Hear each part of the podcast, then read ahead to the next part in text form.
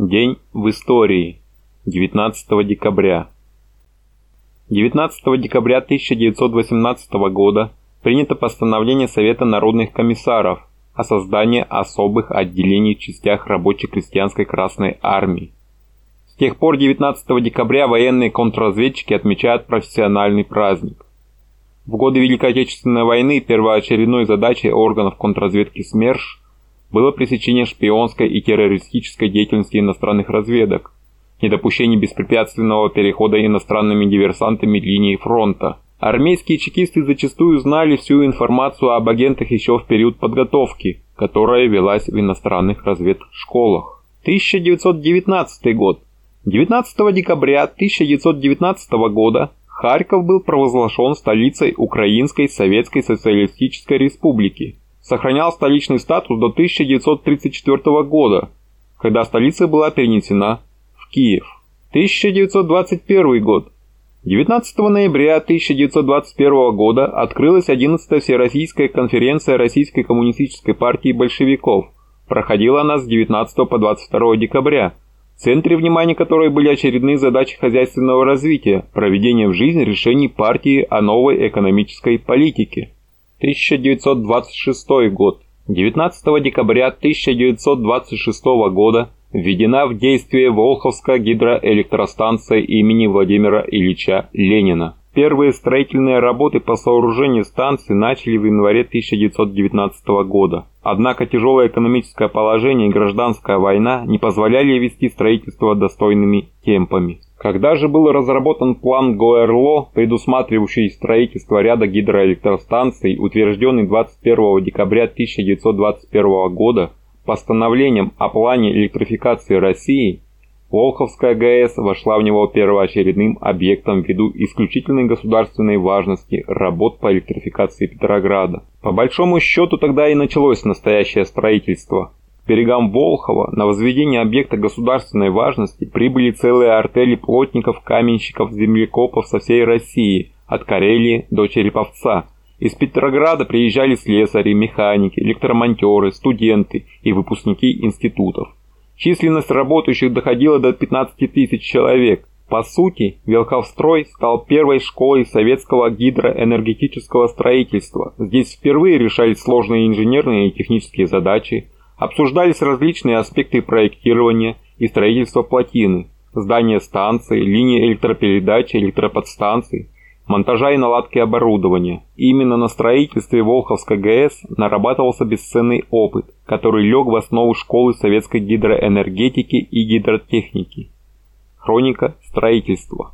Весна 1922 года. Начались работы по сборке железобетонных кессонов под основанием здания. Лето 1923 года. Возведение перемычки вокруг здания ГЭС. Осень 1923 года. Установлены 10 кессонов плотины и начато ее сооружение. Весной 1924 года началось поступление оборудования. 31 июля 1925 года доставлены первые баржи с рабочими колесами турбин. Июль 1926 года завершено бетонирование шлюза. Декабрь 1926 года завершен монтаж четырех гидроагрегатов. В общей сложности при возведении ГЭС вынуто 900 тысяч кубометров грунта, уложено 230 кубометров бетона и железобетона, смонтировано 3000 тонн металлических конструкций. Первый пробный пуск турбины электростанции состоялся 5 декабря 1926 года. Испытание кабелей понижающим подстанциям прошло блестяще. А 19 декабря 1926 года состоялась церемония торжественного ввода в эксплуатацию Волховской ГЭС.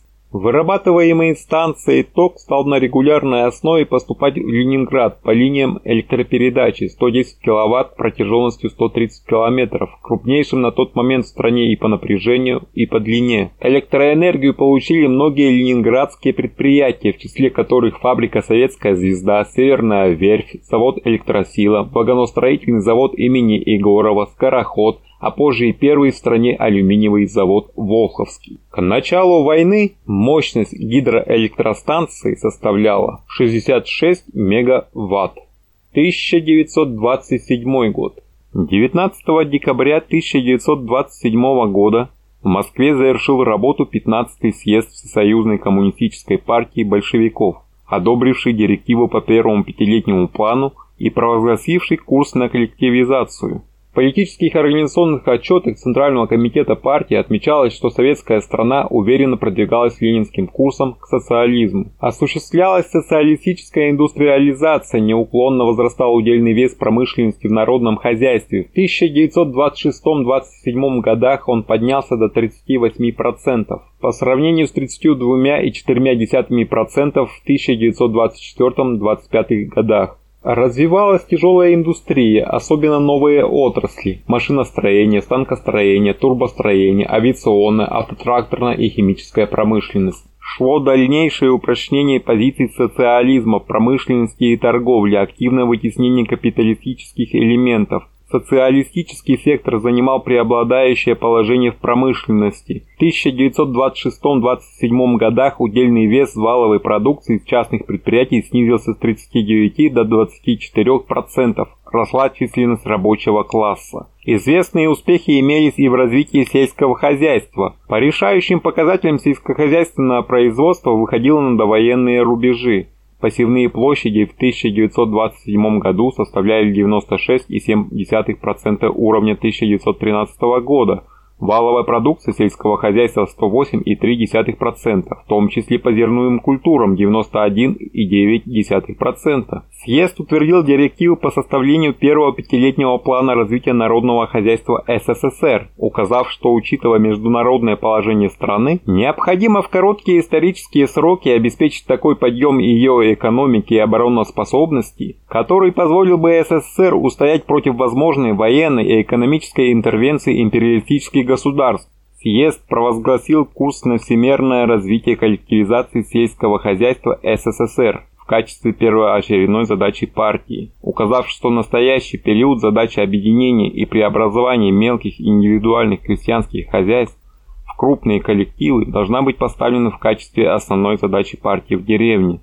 Важнейшей составной частью курса партии на коллективизацию явилась политика решительного наступления на кулачество. 15-й съезд Всесоюзной коммунистической партии большевиков вошел в историю как съезд, нацеливший партию на проведение коллективизации сельского хозяйства и подготовку наступления социализма по всему фронту хозяйственного строительства. 1932 год. 19 декабря 1932 года был введен в строй московский станкостроительный завод имени Серго Орджоникидзе.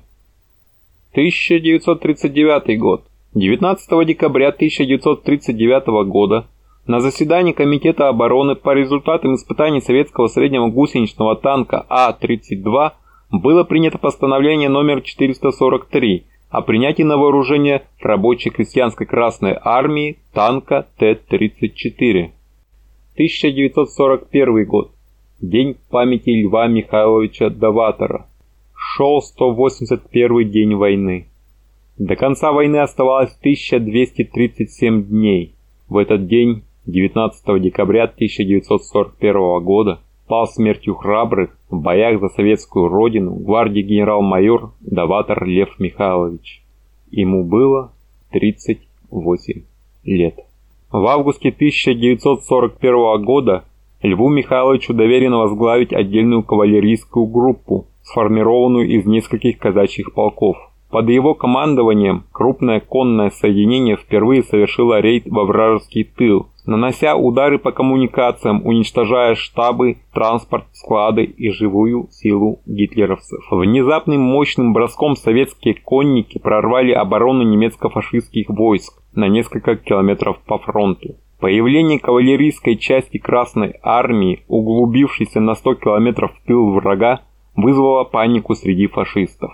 Две недели продолжался этот исключительно трудный рейд по бездорожным лесисто-болотистым районам Смоленщины. За это время даваторцы уничтожили свыше 2500 вражеских солдат и офицеров, 9 танков, более 200 машин, несколько военных складов. Были захвачены многочисленные трофеи, которые пошли на вооружение партизанских отрядов. Гитлеровское командование назначило за голову Даватора крупную денежную награду и создало специальные отряды для его поимки. Но кавалеристы Даватора были неуловимы.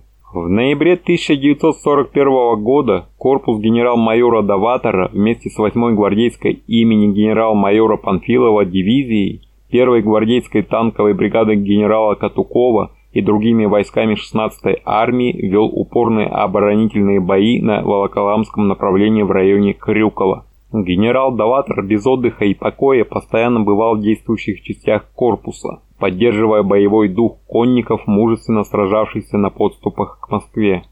11 декабря 1941 года второй гвардейский кавалерийский корпус генерал-майора Даватора был переброшен в район Кубинки. 150 километров он шел по тылам немецко-фашистских войск, преследуя их отступающие части, и 19 декабря вышел к реке Рузе. Передовые части корпуса уже были в районе деревни Палашкина, русский район Московской области, где находились крупные силы гитлеровцев. Напротив деревни под крутым берегом реки Лев Михайлович Даватор разместил походный штаб корпуса и, решив лично осмотреть перед атакой расположение обороны противника, поднялся на противоположный берег реки Рузы. Фашисты, заметив скопление людей, ударили из пулемета.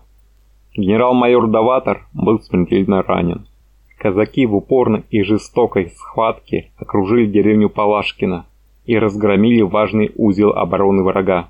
Указом Президиума Верховного Совета СССР от 21 декабря 1941 года гвардии генерал-майору Даватору Льву Михайловичу за мужество и героизм, проявленные в боях с немецко-фашистскими захватчиками, посмертно присвоено звание Героя Советского Союза. 1943 год. 19 декабря 1943 года основаны Калининское Суворовское военное училище, ныне Тверское, и Орловское Суворовское военное училище, ныне Екатеринбургское. 21 августа 1943 года вышло постановление Совета народных комиссаров СССР и Центрального комитета Всесоюзной коммунистической партии большевиков об организации девяти суворовских военных училищ, среди которых Калининское с размещением в городе Калинин, 22 сентября 1943 года на базе здания бывшей духовной семинарии начато формирование училища. 19 декабря 1943 года училищу вручается боевое знамя с вытканными на полотнище золотыми буквами «Калининское Суворовское военное училище». Это событие и стало официальным днем рождения Калининского Тверского Суворовского военного училища. Боевое знамя того времени находится в училище.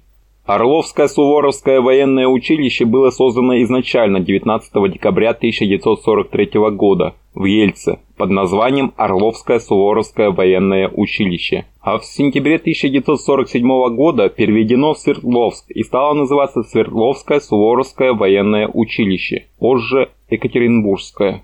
Таким нам запомнился день в истории 19 декабря.